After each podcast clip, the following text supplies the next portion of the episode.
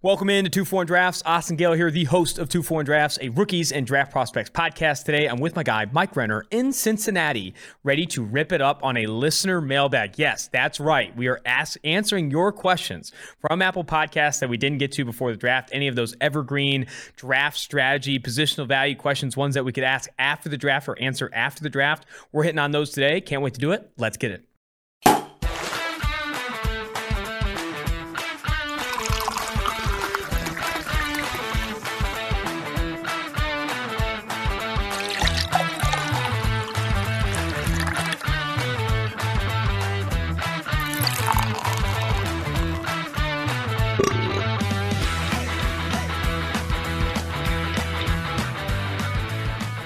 In studio with my guy Mike Renner. I feel a lot better today than I did the last Monday because we were coming off an or it was just an absolute ripper of a weekend in Vegas. I, I spewed out the smelling salts by the way here. Some people think that we don't do the smelling salts and they think it's actually It's bad ju- substances. It's just ammonia. Yeah. it's just ammonia. yeah.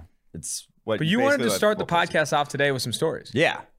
Uh, so we we told some about Vegas, The but game then, maker. But like my brain was like empty at that point on Wednesday. I was pretty I was pretty low until about honestly Friday of last week. It was a, it was a long weekend that we had. But then some came to mind that we didn't get to tell. That were good, wholesome stories enough that we could tell Wholesome on the is a is an aggressive play, but yeah. What I want to start off with was fantastic. This was Saturday. We're going to Encore Beach Club for the day. We have like a cabana reservations there.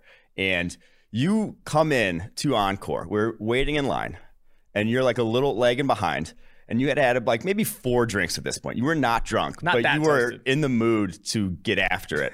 And so you roll into Encore, the hotel, mind you, shirtless with sunglasses on and a backpack, and you're walking like you're Kyle Pitts, like you're rolling in, like rocking back and forth.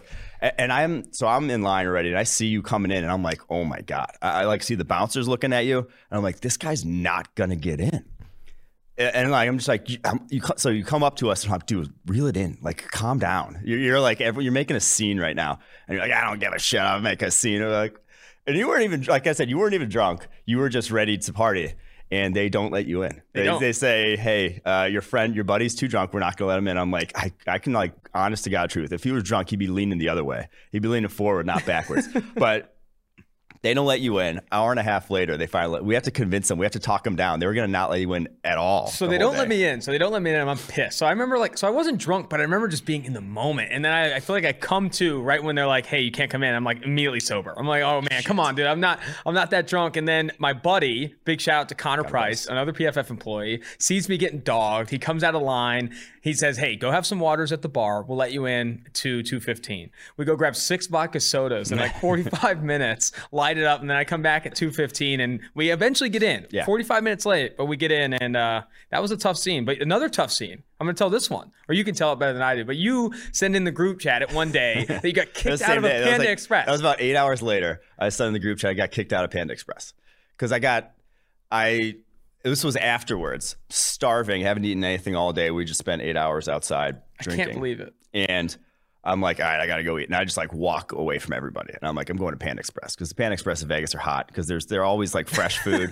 I don't know. I like to go Quote to Panda graphic: Express in Vegas. Panda Expresses in Vegas are hot. they are though. Um, and so I'm in line at Panda Express. I believe I'm shirtless and also maskless at this point, and that was the problem. Savage. I, I go, th- I wait through about a 10, 15 minute line here, get to the front, and they're like, "Hey, you don't have a mask. We can't serve you." And I'm just like. It's all right. I'll just take like the I'll just take the teriyaki chicken. Like it's cool. There's a big ass fucking plate glass between all of us. It's not a big deal. Like the bad part just happened. I just waited in line maskless. And full disclosure, I've been vaccinated and also had COVID. So there's no chance that I'm giving it to anyone. So I don't really mind that. I just want my fucking Panda Express. And they're like, they're like, no, you have to have a mask to like to get served. And I'm like, all right, do you have a mask? Like, can you give me one to serve me? And they're like, no. And I'm like, all right. I'll just take the chicken. They're like, we're not gonna give you anything. I'm like, I've literally like been talking to you guys, and the amount of time I've like I've been spewing like COVID, po- possibly. Yeah. Not I don't actually have COVID, but I've been I've been spewing particles this whole time. In the meantime, you could have just made given me the the teriyaki chicken that I wanted. Alas, no teriyaki chicken, and I got kicked out of that Panda Express. That's incredible. Kicked out of a Panda Express. I'm kicked out of Encore Beach Club. I had another story for you guys. It was a chick that one upped my two my first date story. She had Oh, a yeah. worse worse first date than I did, but I'll bring that up on the Thursday episode. Let's get right into the Oh, listener tease. mailbag. Let's get right into the listener mailbag here, starting with Brunch Wrap 42. This is a long one, so I'm going to power through. Is nailing the right quarterback more valuable than maximizing high picks?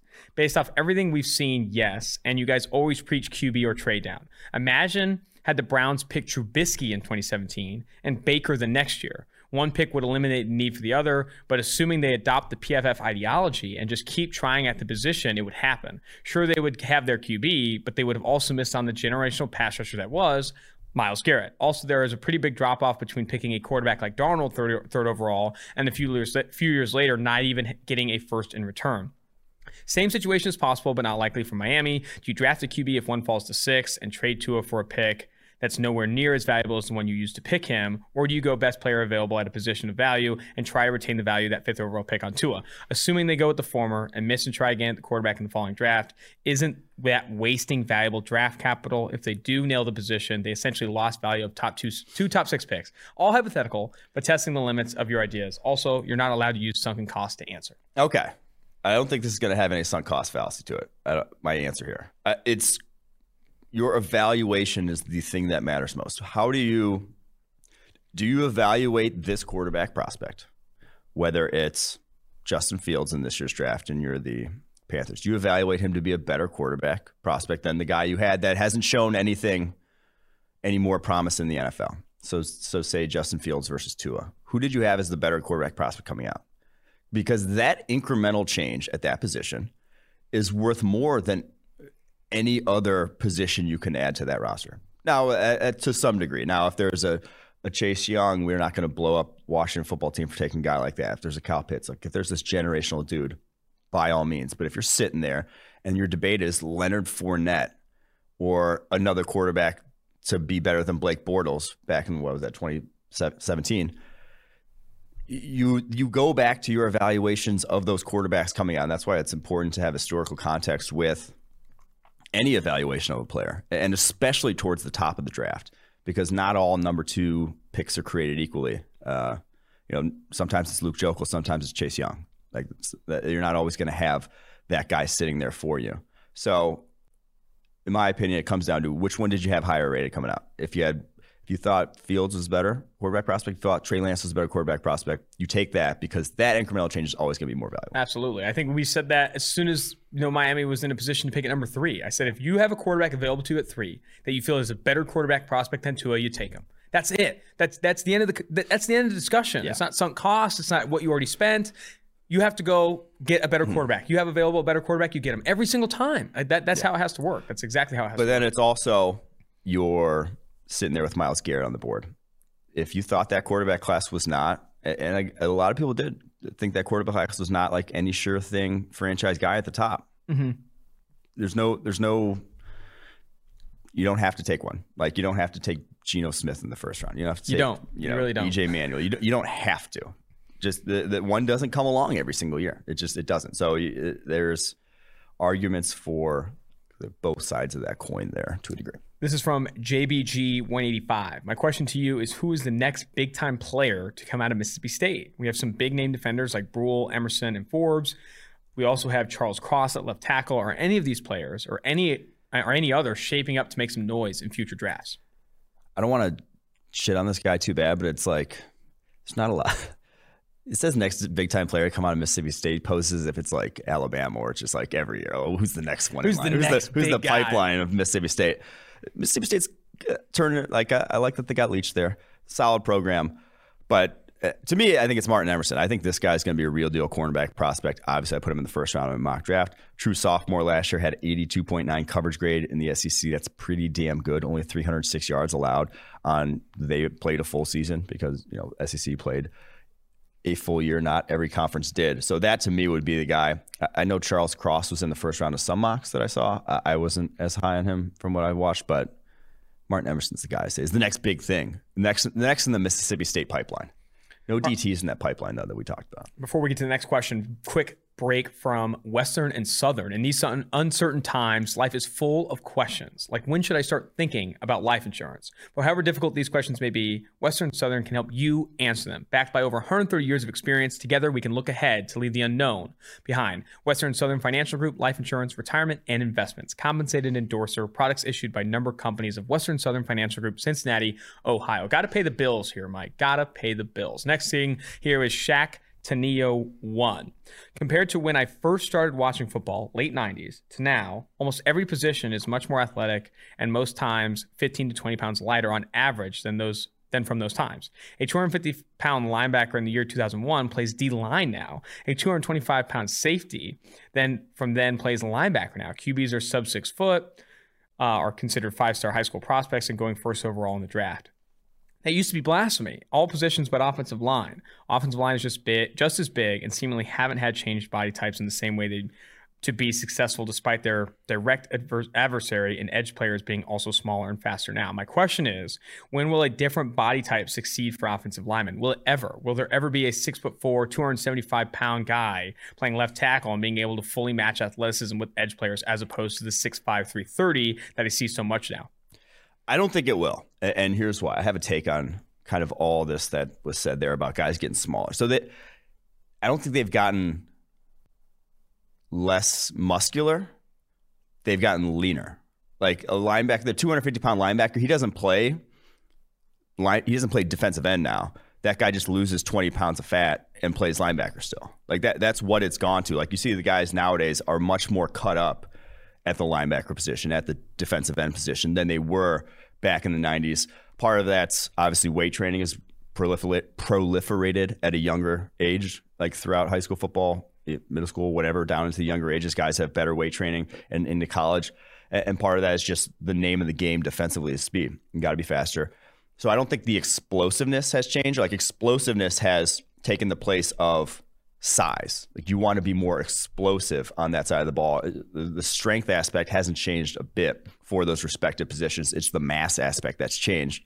So at the same time, you're an offensive lineman, you still have to deal with super explosive dudes. That 250 pounder can still bull rush the shit out of you.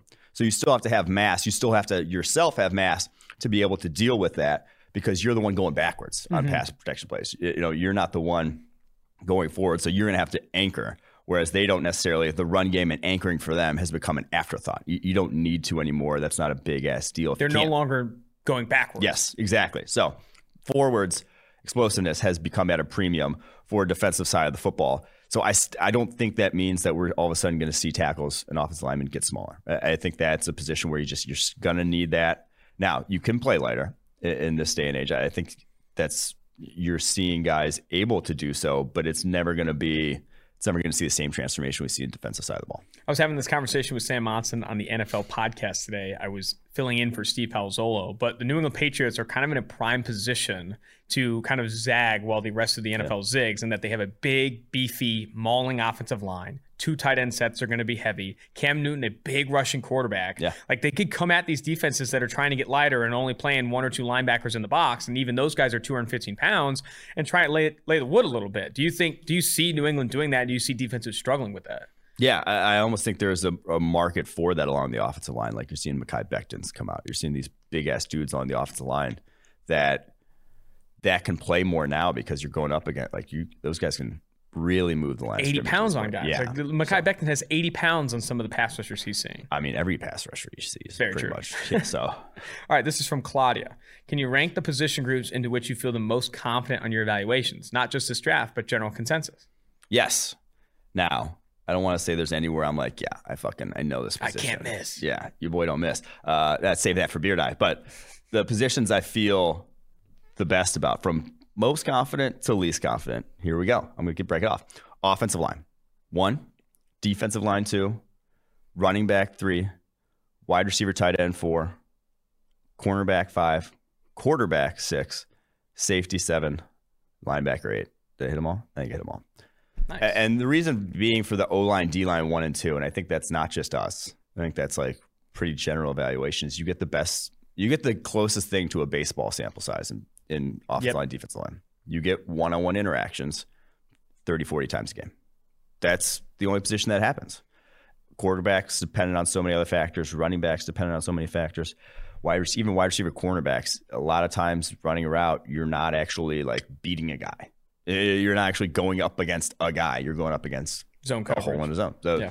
so I think a lot of those other positions, and, and especially when you get to like safety and linebacker, like you're asked to do a fuck ton of things where it's like holy shit like it's going to matter so much. Like you can be very good at one aspect of the position and just trash at another.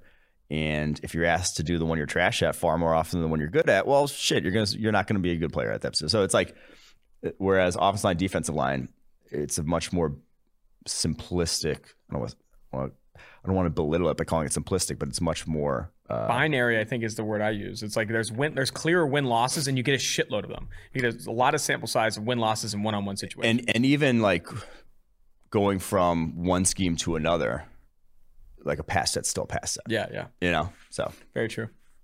Very true. The other positions, scheme dependent, supporting cast dependent, how they're used, all yeah. that stuff is like obviously going to affect your evaluation, just like the sample size you see. All right, this is from Chris Sims with a Z. My question is more about more from a philosophical team building perspective. Assume there's a generational prospect at each of the positions listed below. How high would you take them in the average draft? You had running back, off ball linebacker, nose tackle, box safety. So all the low value positions guard, center, kicker, punter. This one's tough. So I, I, I went to this year's draft board because it's an average draft is difficult to conceptualize. Mm-hmm. Um, so this year's draft board, I mean, shit, we had a generational linebacker, in my opinion, um, and he was ninth in the PFF draft board. So that means there were eight guys in this class that I would have taken prior to him, and that would have been uh, we talked about these announcements, but three quarterbacks, um, then Sewell, Pitts, Chase, Smith, Waddle. So those eight guys, all you know, a little more pre, and obviously there's guys like Sewell and Pitts that we thought were special players, but then so, some more premium positions like quarterback and wide receiver ahead of a generational off ball linebacker. Nose tackle, I honestly think could be a little more valuable. I think you got a generational nose tackle. I'm not sure what that looks like. I think Wilfork. Yeah, like I would be willing to draft that over some of. I would have drafted that seventh in this year's class. And now Sewell, Pitts, Chase. I think I'd all rather have than a generational nose tackle, but probably would have rather had a generational nose tackle than like DeVonta Smith. Um, box safety, same as linebacker. Honestly, you just play him a linebacker. Mm-hmm. Like a generational box safety in that today's day and age is a linebacker. So ninth as well. Guard center, I, I would have put a generational guard. I would have drafted a Quinton Williams, Quenton Nelson. Excuse me. Oh my god, I butchered my Notre Dame voice name. Quenton. I would have drafted Quenton Nelson behind Micah Parsons. I just would have. So generational guard center. You just don't need generational talents in the offensive line to have a good offensive line, um, especially on the interior. So 10th, I would have taken on this this year's draft board. Running back's the tough one because I'm trying to think the last generational running back prospect we've seen. And, and things I feel like we see almost too many, like Saquon Barkley. It, would have been down the list here, like 20, late 20s, 30, something like that. Yeah. Like just like, I, you don't need to invest in that position. It's just, it's not you'd rather take your chance on a guy who can maybe hit. Like, am I going to want a Saquon Barkley over maybe what Kwity Paye could be? It was 24th on our board. Oh, because Kwity Paye could be super valuable. Yeah. So, uh, running back would just be lower on that. And then kicker punter, I mean, like third, fourth round. Yeah, if, you, if you knew this guy was like special. Now, again, like kicker the problem punter, is the generation punter is kick- easier to analyze. Like booming kicks, is booming kicks, but like just leg strength doesn't help. It's still accuracy in kicking. So or booming punts is booming punts, but kicking is a little bit different in terms of like how good you feel about your evaluation. But you're like, you tell me this guy's top three kicker in the NFL, I'd take that in the third round. It was the last generational kicker prospect we saw Sebastian Janikowski drafting the first. Well, well, Aguayo goes second. Yeah, yeah. To the yeah. Bucks, and he was thought of as that guy, and obviously he's not lived the up. The problem with generational kicking is, prospects is they are very difficult to identify. Exactly. So right. that's how I feel about those respective positions. Third might even be that might even be talking on my ass about a kicker. So that probably is a little higher. it probably but. is. All right, are the Ravens good slash bad take? That's from him. I feel decently confident in my ability to watch offensive skill players and defensive backs, as I can easily find stats to back up or upend something I saw in film. What do I look for when watching linebackers on both sides of the line? Okay. Well, obviously linebackers. I, I just said was my, my the position I feel the worst about. So shit. But I, I do think explosiveness, first step, kind of twitch is huge there, and, then from there, hip fluidity. Just being a fluid athlete that gets you a huge leg up. And after that, processing speed. How quick are they reacting to a pulling guard? How quick are they biting on a play action fake versus, you know, seeing that it's play action and getting back to where they're supposed to be? I think there's that's a massive part of playing the linebacker position is just playing fast. So I'd say those three things are three are most important to look for to start. And then obviously like tackling form. Uh, there's a lot of else that goes into playing linebacker, but it is becoming a position that's very much just traits. It, it is like a size, length, speed gets you a lot of play at the linebacker position. Now, offensive line, uh, I would argue is almost I don't want to say the opposite, but there's it is a skill based thing. You are looking for guys who have balance, guys who use their hands well, guys who sustained with their hands really well, uh, and, and guys who are consistent down to down. Those are big things for playing offensive line get off, explosiveness, people moving ability, not not nearly as important. Defensive line, um, another athletic based position. Your get off, your ability to bend, your ability to be flexible, and then from there, hand placement. How well do you uh, do you get that engaged? Do you make that first strike consistently? Um, I think that's very important at that position. You can't you can only go so far with hand usage. A lot of it's like an innate coordination aspect to the position that the best ones have. Another break from the sponsors here. DraftKings Sportsbook is giving you a chance to lower the over under on a featured playoff game. All players who place a bet on the featured basketball game will have a hand in lowering the over under on the game. That's right. For every 1,500 players who bet the over on a select game, the over under will drop by one point. DraftKings is a safe, secure, and reliable. It's safe, secure, and reliable so you can deposit and withdraw your funds at your convenience. Download the top rated DraftKings Sportsbook app now and use promo code PFF when you sign up and hammer to, to hammer the over. For every 1,500 people that bet the over in the featured game, the line will decrease by one point. Yes, this is your chance to improve the odds of, of the over hitting. So tell your friends and family this is a team effort. Hammer the over and improve your odds of doubling your money. That's promo code PFF for a limited time only at DraftKings Sportsbook. Must be 21 years or older, New Jersey, Indiana, or Pennsylvania only. Restrictions apply. Max $25 wager, one per customer. Offer ends 5-3-21. See DraftKings.com slash sportsbook for details. Gambling problem, call 1-800-GAMBLER or in Indiana, call 1-800-9-WITH-IT. Next question here. I love this question. This is fantastic. This is from um, Christian Paulicelli. If you took an all Alabama team and put them up against an all Clemson team, who would win? I don't think this is particularly close. I'm going Clemson. I mean Alabama every single time. Yeah, sadly, I was like, dude, Clemson's got the quarterbacks. Like you got Sean, you got Trevor Lawrence. Like that part of the game, not even close. But here's what Clemson breaks down. Clemson's had three offensive linemen drafted in the past eight years, I want to say. Uh, here would be their starting offensive line of guys in the NFL right now Jack Carman at left tackle, John Simpson at left guard, Tyler Shatley at center, Mitch Hyatt at right guard, and Tremaine Anchrum at right tackle. Don't don't feel bad if you don't recognize some of those names because there's uh, one starter on that list.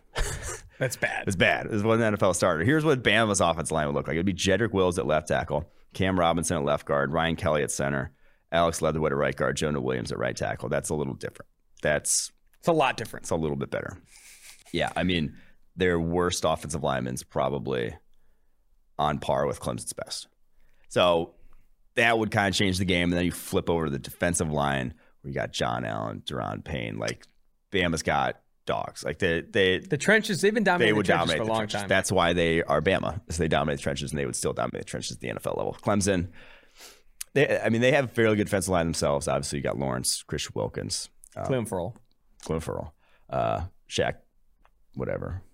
I can't. I can never. Shaq Lawson. Shaq Lawson. I always forget his last name. But yeah, you, you would have a fine defensive line, but your offensive line would just get their shit pushed in.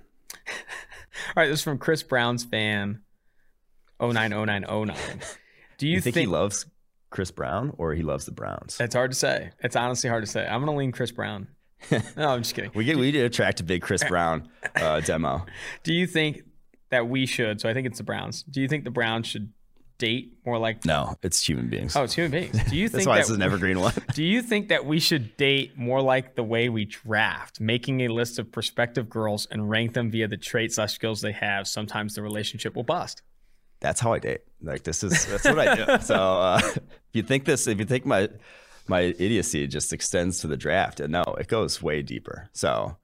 Um, and, and also it doesn't work. So no, we shouldn't do it. it hasn't worked for I me. think that for you, your type is definitely all the traits in the world. And you find out the off field I'm is a super traits. disaster. I'm super traits. Off field comes in, you're like, wait a second, you can't read a book.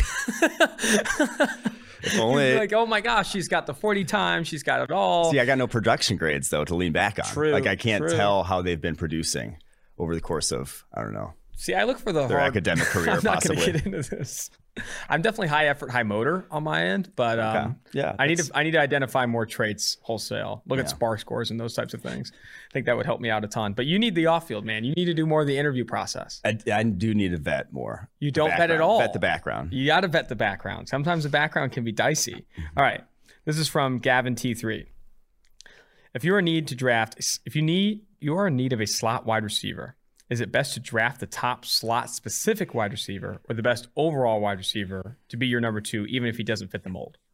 So if it's a number two, number two is different from slot. Slot's a number three, Yeah. in my opinion. If we were like saying one, two, three, slots are three. Because a guy like Cole Beasley's coming off in two wide receiver sets. He's not going to be on the field in two wide receiver sets.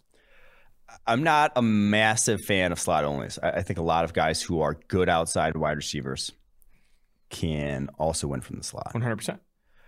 But I, I will say that this is a one scheme specific question, uh, and two, I think a lot of slot onlys could work on the outside. They're just pigeonholed as slot onlys, like we talked about with Elijah Moore. Like there are guys that I think can do it, just aren't given the opportunity. Um, so those kind of go back and forth. Those are competing. But if, if you were just debating between a guy who you know is going to be a slow, so a Cole Beasley, you're on the open market. You want a Cole Beasley or a Corey Davis? Who am I going to pay more? Probably going to pay Corey Davis more. Yeah. You know, like if I have just one, I just have one guy as my starter. I'm probably going to want Corey. I'm going to want Corey Davis before I want Cole Beasley because the Cole Beasley of the world. Not to say he's not a great slot receiver, skill set's not as rare. Like there are a lot of guys that can run that skill set because ex- exactly because it doesn't take the same physical tools. Like you don't have to be as athletic and you don't have to be as big. So like as soon as a lot of different guys can fill that role, more body types can fill that role, you have a larger pool to select from. And so it's not then as rare a skill set. There you go. If you can make changes, this is from Idaho Sun. If you can make changes to the draft or draft process, what would they be? For example, what if the worst 16 teams got the first 32 picks, two two each? The top 16 teams they would get the next 64 picks, four each, and then the worst 16 would get the next 64 picks. The 30, the next 32 would go again to the top 16, and finally the teams would get a pick in the last round. It might speed up rebuilding. I would also get rid of the comp picks and the fifth year options in round one. That would be atrocious. I'm sorry. That would just like that would be that would be wild. Like there would be that tanking for the 16th pick then. You know, you're like Yeah, you're on the yeah. edge of 16, 17. It's like I got to lose. So uh, I do like if there were anything, I think an auction Yes. for like a top t- a top 10 auction or to some degree in terms I don't know what you would auction would it be cap space whatnot but like I think an auction for the entire draft.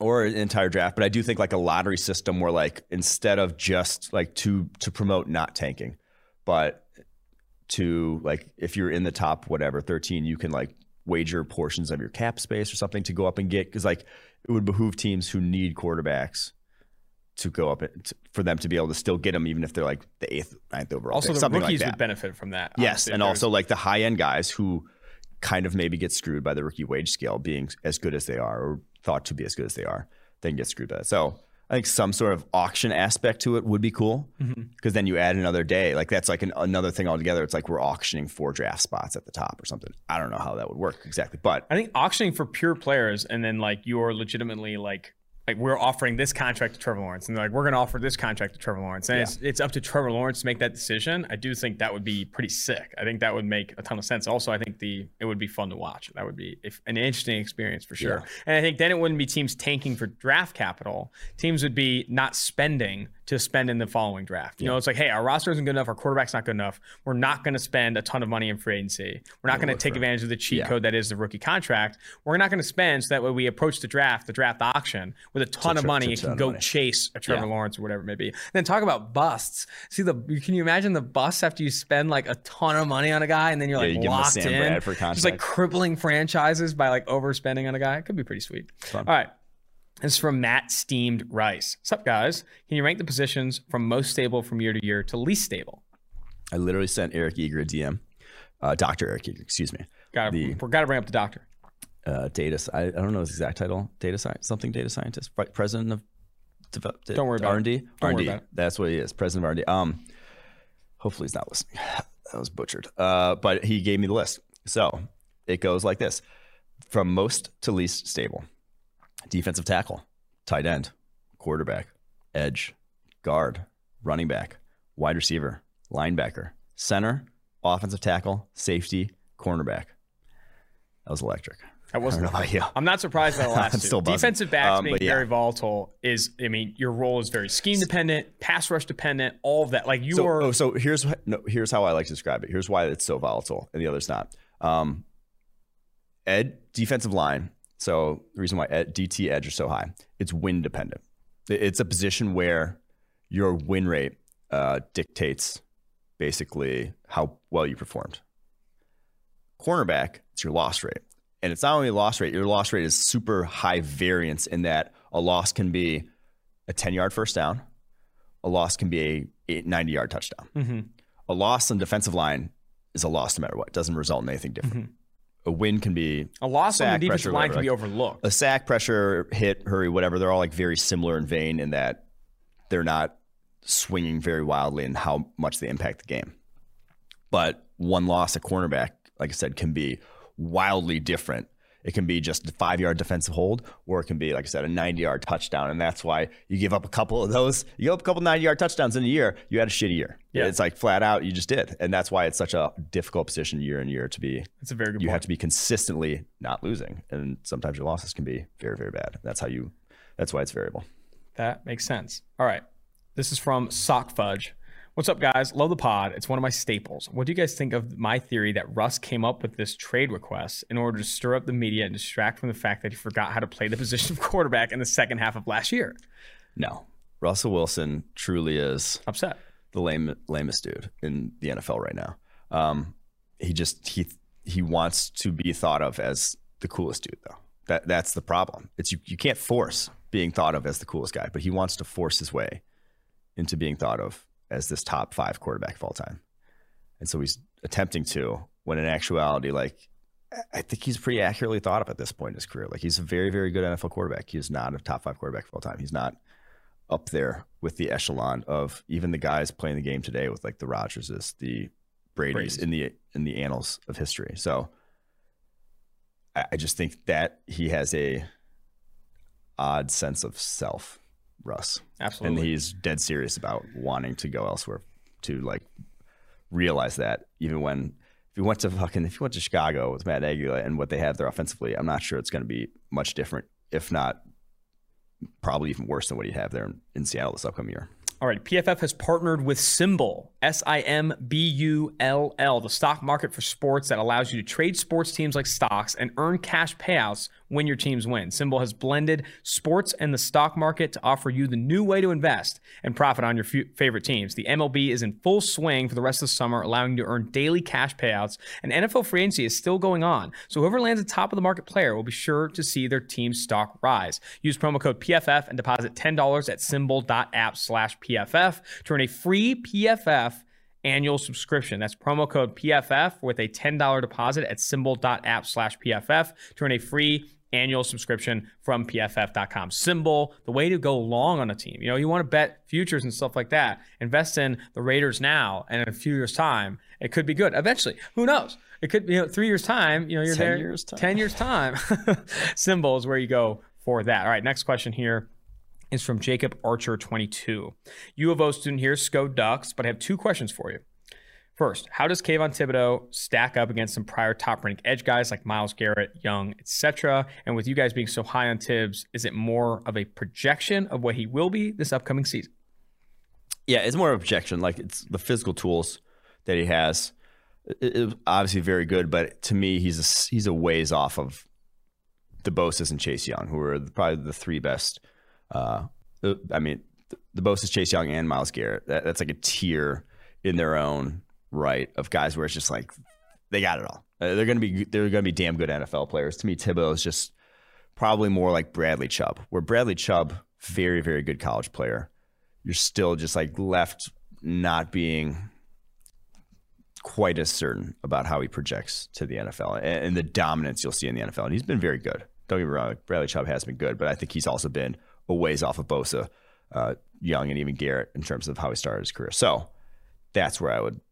He's in that second tier right now of edge prospects. I'm trying to think of who else would be in that tier of guys like that over the course of.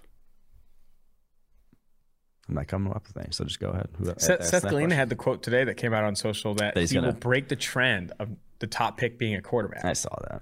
I disagree. Disagree? And there's no one breaks that trend. Fair. It's it's that's what we just talked about with the first question the, mm-hmm. about quarterbacks. It's like if a Spencer Rattler's there, it's going to be Spencer Rattler. Someone's going to give you too much for it. Teams have learned their lesson after basically after that Myles Garrett draft, where it's just like shit, we can't be passing on Sean Watson or Patrick Mahomes. This is again from Jacob Archer. He had two questions. More of a fun question. But what would an offense that only passes the ball look like? No running backs on the field, just five wide receiver or four wide receivers and a tight end. Would that offense be able to take the league by storm for a year, or would teams quickly figure it out? Obviously, depends on personnel too.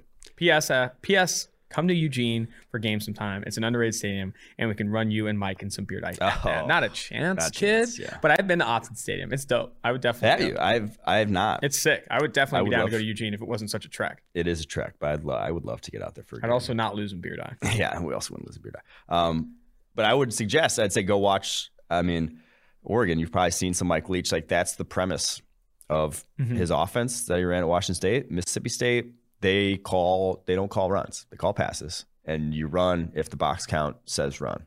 And so the problem Their with tackles that, have like 700 pass sets a year. That's the here's the thing. That's the problem with that is that you're putting your offensive line in a difficult spot. You have to have Cowboys 2015 offensive line. You got to have a top three offensive line in the NFL to get by like that. It's just n- not enough teams do um, to be able to run your offense like that, where he's like this guy's saying, pass every time. Every play is pass play. Four wide out, five wide out every play.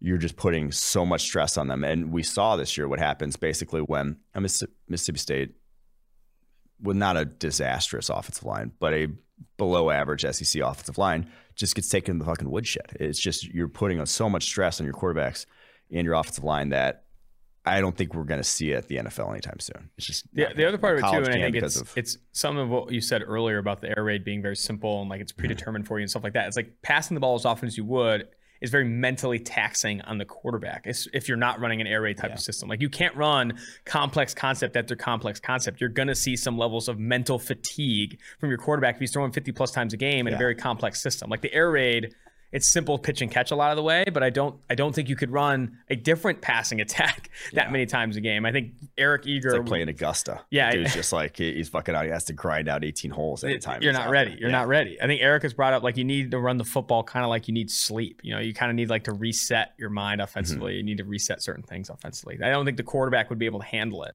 and neither would the offensive line. All right, this is from Wild Dog 37. Who's your all-time out of position team? Meaning guys you weren't who weren't great at the positions they played, but sure. could have been a lot better had they played a different position. Go ahead. Uh, I I couldn't think of a ton of great ones because I was like, it's a, it's an odd question, but I I thought I came up with a few. Now these guys were okay at the positions they played, um, or good in some cases even, but I would like to have seen them play different positions. First one was Calais Campbell play offensive tackle. I would love to see that guy play offensive tackle. I thought like he, so he's not a super high level athlete and still wins so well, like with his hands, so coordinated on the defensive side of the ball and so like strong. I just would love to see what he could do at offensive tackle. And obviously at six nine, you know, 300 pounds, has the body for it. John Ross, the cornerback, Marvin Lewis, Bengals head Considered coach, great, wanted to do this. Literally wanted to do it with a top 10 pick. And in retrospect, probably should have stuck with it because he was just cheeks at wide receiver. So this dude I mean, 4.22 speed, obviously change direction ability off the charts. but couldn't run the correct route, saved his life. So, cornerback would have been fun. See him play. Cam Newton to either tight end or DT, DE would have been fun. Now, obviously, he's a very good quarterback. Nothing against him there, but man, 6'5, 248, ran a 4.56, 6'9, cone. He was an elite athlete. Could have been a hell of a tight end. And we obviously saw that back at Auburn when he had that touchdown catch. Um, and then Tim Tebow to linebacker. Tight end was the wrong position. Tebow was always a linebacker. How I, much does he weigh? It's like 235. Oh, really? Yeah. Tebow's a horse. 6'2, 235. He ran a 4'7 coming out, 6'6, 6'3 cone. 38 and a half inch vertical. He ran the Devil's three cone? He ran the Devil's three cone. This dude could have been, I mean, ironic, right? But he, that guy would have been an elite linebacker. No doubt in my mind. And with the leadership qualities, my lord. Dude, he would have been legitimately this. He would probably been like a legit good Zach Thomas 2.0. Exactly. That's what I'm saying. Tim Tebow would have actually been. Tight end was never his position. It was linebacker. There you go. All right. This is from Best Jam. Oh, and I had a couple guys that I also think just played in the wrong generation. Mike Vick in today's day and age with the offenses now. Oh, man. Monster. And then Santana Moss with today's offenses. Santana Moss, if you go back and watch Santana Moss, he is basically just looks like Jaylen Waddle before Jaylen Waddle. He would have been awesome in today's day and age, but they stuck him just like outside wide receiver and said, go run full route tree. You're 5'10, 180. Mm, no, would have worked yeah. a lot better than three wide around. sets nowadays. Yeah. All right, this is from Best Gem Ever. Second question from Mike. Oh, the first question was about something that was draft related. Oh, okay. I haven't gotten a haircut since right before the pandemic started. I've gotten the shoulder length hair now. And since you used to have long hair, what advice do you have when I do finally get a trim? I want to keep it long, but I used to get go to supercuts when I had short hair, and I assume that's no longer an option. Please guide me here. Don't go to supercuts. That's good yes. advice, regardless of where your hair is right now. If you were getting just like a straight buzz and that looks good on you, by Dude, all buzz means, it if yourself. They're just, if they're okay, buzz it yourself. What are we what are we talking about here? But I would do some research, go to a well-reviewed barber in your area. Dude, this is Somebody who specializes answer. in men's hair. If if not, like by before even a supercuts, go to a salon. Like they will cut men's hair there better than they will at supercuts. And this is gonna sound dumb, and you're gonna be embarrassed to do it, but bring in pictures of what you want it to look like. First time I ever did that, I was like, God, this is like I hate that I'm doing this.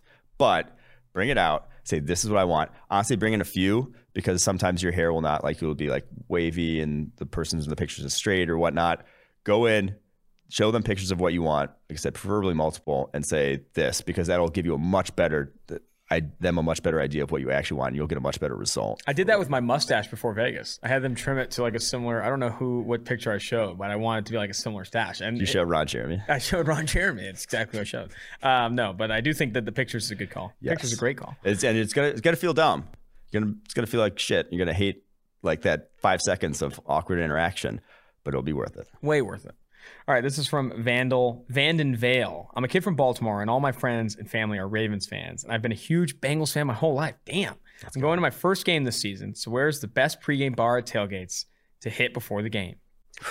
You got to go to the banks. Have to. You got to go to the banks, especially now that the Dora is open, the designated outdoor refreshment area. Basically, you can drink outside. It's awesome. Too. It's awesome.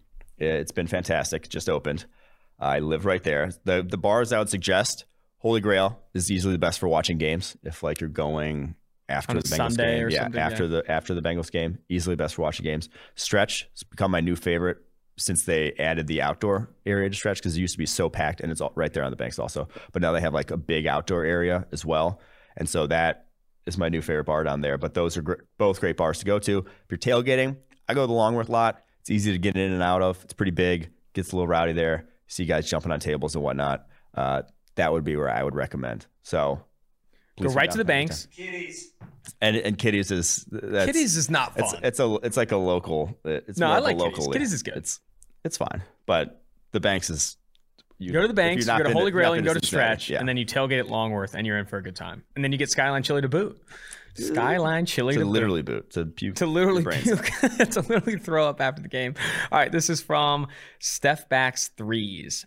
Got any advice for a high school student who's interested in working in, in the front office or analysis side of football, either with a team or something like PFF? I'm a big math person and find sports data analytics really interesting. Yeah, I mean, if you like math, I, would go get a math degree, some sort of statistics, whatever uh, you want to get a degree in. Like that's not nearly as big a deal as the getting connections and learning football side of things. Not a lot of people get math degrees. A lot of people love football and have analytics or analytically driven backgrounds, not a lot of people then know the game of football well. Uh, so that's one of the biggest things that I recommend anyone who wants to work in the space is like know the X's and O's and like how the game works inside and out helps. And so if you're not in college or you're in high school, I would recommend joining. I know at Notre Dame they had a student manager program that was like very active and was a very good program for getting connections inside of like the football offices and like getting grad assistant jobs and that sort of thing afterwards. So if you're I would look into where you're applying if they have programs like that. Those are very good for. I know I believe Charlie Weis got his start is oh, really? manager. Yes. So so I think learning football like, is a great a, call and like ways to do it. I think you can get creative. I think the student manager call is fantastic. I also think read recommended books like the Art of Football books that we've mm-hmm. talked about. The Chris Brown books are great. I also think getting creative by listening to podcasts like ours and other really good football podcasts. The QB mm-hmm. School from JT O'Sullivan. Seth Galina does a really good college football podcast called the PFF College Football Podcast. So finding creative ways to listen to and talk to people that also know football will help you a ton. Like immersing yourself yeah. in football is going to help you there. And as if you're in high school, again, I think you made a great point. Go pursue a mathematics degree and pick up skills. Pick up skills in coding, whether that's R, Python, SQL. Pick up schools, yeah. skills in Adobe and these different things. And and you, like I said, wherever you go, get involved with the football program there. That'll help you out a lot. Yeah even if you're freaking picking up towels in the locker room, it's going to help you yeah. be around. Immerse yourself is a good way of you yeah. looking at it. Immerse yourself. All right, last question here. This is from John Doe two four four one three, and I'm so excited for this question. I really couldn't believe this question because I just discovered it. Yeah. What's the best place for tacos in Cincinnati? And before this answer would have been, I guess it's Bakersfield, which is good. I would say Frida's, but it's not technically in Cincinnati. Bakersfield's okay. The yeah. best tacos in Cincinnati are at Seso OTR or Bar Seso, I think is what it's called. It's a new bar in Cincinnati that just opened up in October. They have a taco truck in the back that is objectively the best tacos in Cincinnati. They're on par, rival tacos I've had in San Diego. They have birria tacos, which you you can't get birria tacos anywhere in Cincinnati. I don't even think most people don't even know if that's a real thing. I don't know what that yeah, is. yeah, they are unreal. I went there twice in one weekend. They are that good. The Cincinnati tacos, big shout out to Bar Say So. They're doing it, it right. That place is the, fantastic. The place, the truck is called Pata Roja. Oh, I didn't know that. So Pata Roja. That's, Regardless, and it's, and they, it's they like a permanent fixture outside of yep, Bar Say They set up shop at Bar Say So. And Bar Say So in and of itself is a cool bar. Yeah. It's a great date spot. If you're looking to bring a date, honestly, it's a great date spot for the summer. Might have to. Might have to do it. Might have to do it. The best tacos in Cincinnati by far. Bar say so. 100%. What a fantastic question to finish the mailbag off of. When we get back on Thursday, or I think we're recording Wednesday, actually. Yeah, Wednesday. Recording Wednesday, going to continue to look at the draft, going to continue to look at some things, but we need to start previewing this NFL season, man. We need to start looking at, I want to do some power ranking stuff. I want to do some division odds stuff. I want to look at who's actually winning this upcoming season. I also want to rip through some fantastic rookie minicamp quotes that we've gotten so far. I don't know if you saw Patrick Surtain, why he went to rookie minicamp, because I'm a rookie. Some of the stuff that's being put out right now is just such good, fluffy clickbait that I can't wait to talk about. Dude, how much shit, though, is the. I don't want to shit on the NFLPA, uh, but they're oh, yeah, them, tell, them trying to tell rookies not to go to rookie minicamp. Like they've been shitting on rookies the past decade. They have the rookie wage scale, bones rookies, and it's like if I was a rookie coming in the NFL, I'd be like, "Fuck you!" Like I'm gonna go. I like yeah. you're putting me. It's like the veterans are putting you behind the eight ball, telling you not to go. They're just like they want your jobs. Like that's a that's a shit. Like I would not be listening to their advice. Not to say either one's right or wrong, but I if I were in their shoes, I would be fucking in rookie minicamp right now too. Last thing here, make sure you rate, review, and um, rate and review and subscribe to the podcast on Apple Podcasts. If you leave a question on Apple Podcasts, we're gonna the mailbags are gonna be back. Mailbags are back. Post draft mailbags are back. Make sure to leave a question on our mailbag. We'll make sure to answer that when we get to it. Also, listen to the other podcasts at PFF. You know, PFF has a ton of podcasts. I was on the NFL podcast today. There's also the Ian Hartitz Fantasy Football podcast. Seth Galina has the College Football podcast. Kevin Cole does Unexpected Points. Chris Chris Collinsworth has a podcast with Richard Sherman. A lot of good podcasts here at PFF. Make sure you rate and review and subscribe to all of those. Leave a question for the mailbags. Until next time, Austin Gayle, Mike Renner, David Safaro, Mike Quinn, two for one drafts.